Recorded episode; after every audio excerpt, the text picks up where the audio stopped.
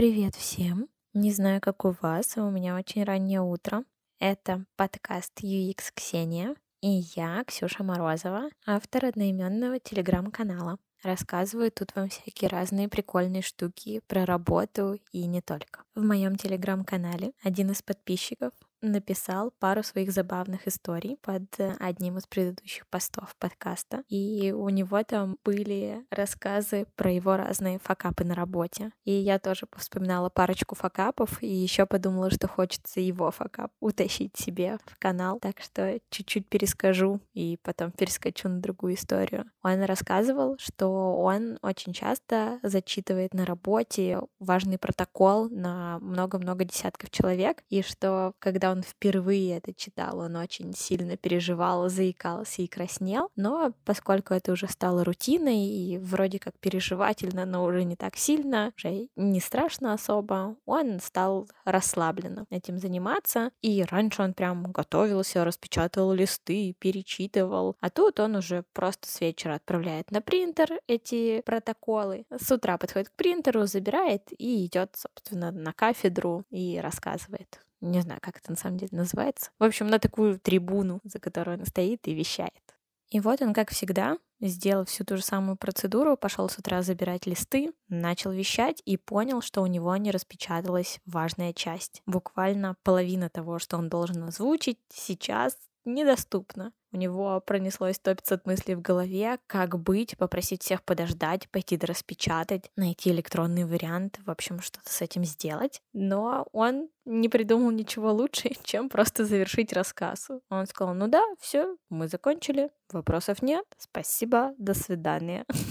И буквально никто этого не заметил. И это мне так напомнило мою историю с работы, когда до того, как я стала руководителем отдела, Андрей, который был на этом месте, э, всегда готовил руководству отчет. На составление этого отчета уходило много сил и времени. Мы все созванивались, ему рассказывали, что мы делаем. Ну и как бы каждый слушал, у кого там что есть. Ну, в общем-то, мы сидели и заполняли все вместе коллективную табличку, где были вписаны наши задачи всего нашего отдела. И не то чтобы это было бесполезно, но просто формат был не самый удобный для всех остальных. Ну и руководство, как мне казалось, не читало этот отчет. И на самом деле в итоге так и получилось. Андрей ушел, у него спросили Андрей, а кто будет теперь готовить этот отчет? Он сказал, я не знаю, спросите у Ксюхи. Ко мне пришли и сказали, Ксюх, когда отчет? Я такая, никогда. Я не буду делать этот отчет. А кто его будет делать? Не знаю мне не перепоручали. Может, кто-нибудь будет делать, я не знаю. И потом никто даже не вспомнил, что требуется этот отчет, что его не хватает, что каких-то критически важных данных из него нет для топ-менеджмента. Просто все перестали делать этот отчет, и никто нафиг не заметил.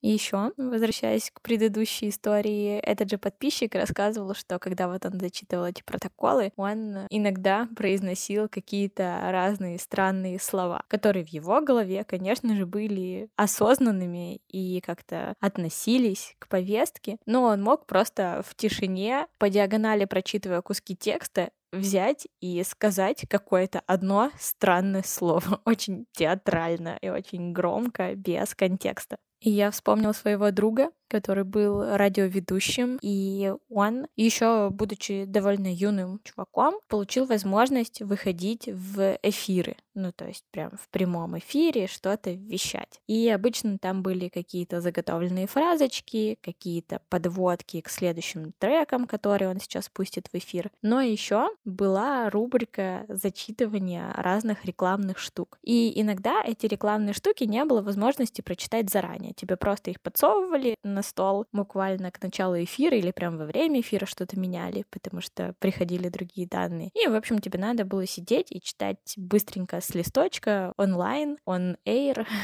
то, что там написано. И он говорит, что сам от себя не ожидал, то его развеселит слово мотокультиватор. Там нужно было зачитывать ассортимент какого-то магазина судовой техники, и он не мог прочитать это слово, и ему стало дико смешно. Он пытался прочитать мотокультиватор, типа, мотокуль и ржал. Это все шло в эфир, и, разумеется, это нельзя вырезать, и ничего нельзя сделать. На него очень странно смотрела женщина, которая наблюдала за тем, как он ведет эфир. Но ничего не поделаешь, все уже в эфир ушло. И еще из забавных штук, которые пошли в эфир, точнее в онлайн, в созвон. У нас недавно на большом важном созвоне один из чуваков-менеджеров когда кто-то задал вопрос, типа, ну что, все готовы, вот пришел наш чувак, который согласует все, все такие важные сидят, и один из типов просто взял и смыл.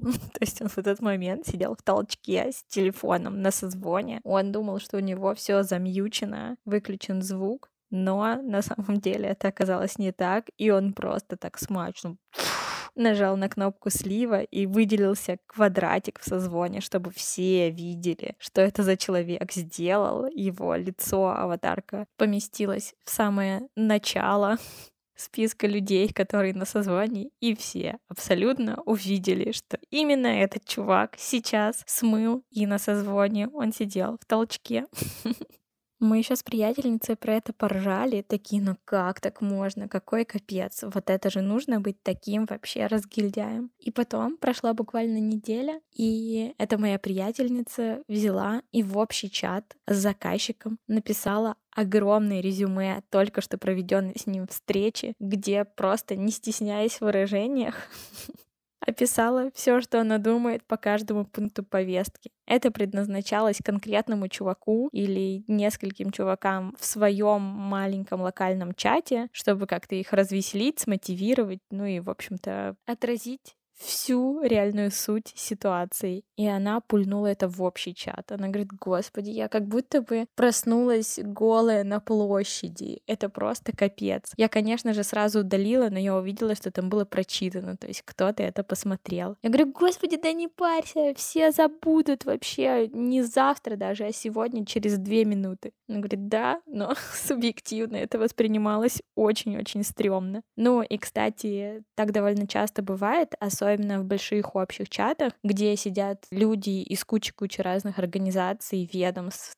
и часть из них, видимо, не так активно пользуются Телеграмом или, наоборот, слишком активно пользуются Телеграмом, что путают чаты и нет-нет, да раз в недельку проскочит какое-нибудь сообщение в общий чат, которое вообще не предназначено нам. Или оно о нас, о нашей компании, о ком-то из наших сотрудников, но это должны были написать в другой чат. И тоже, да, там типа эти такие рассеки. Ты такой, Извините, вы ошиблись.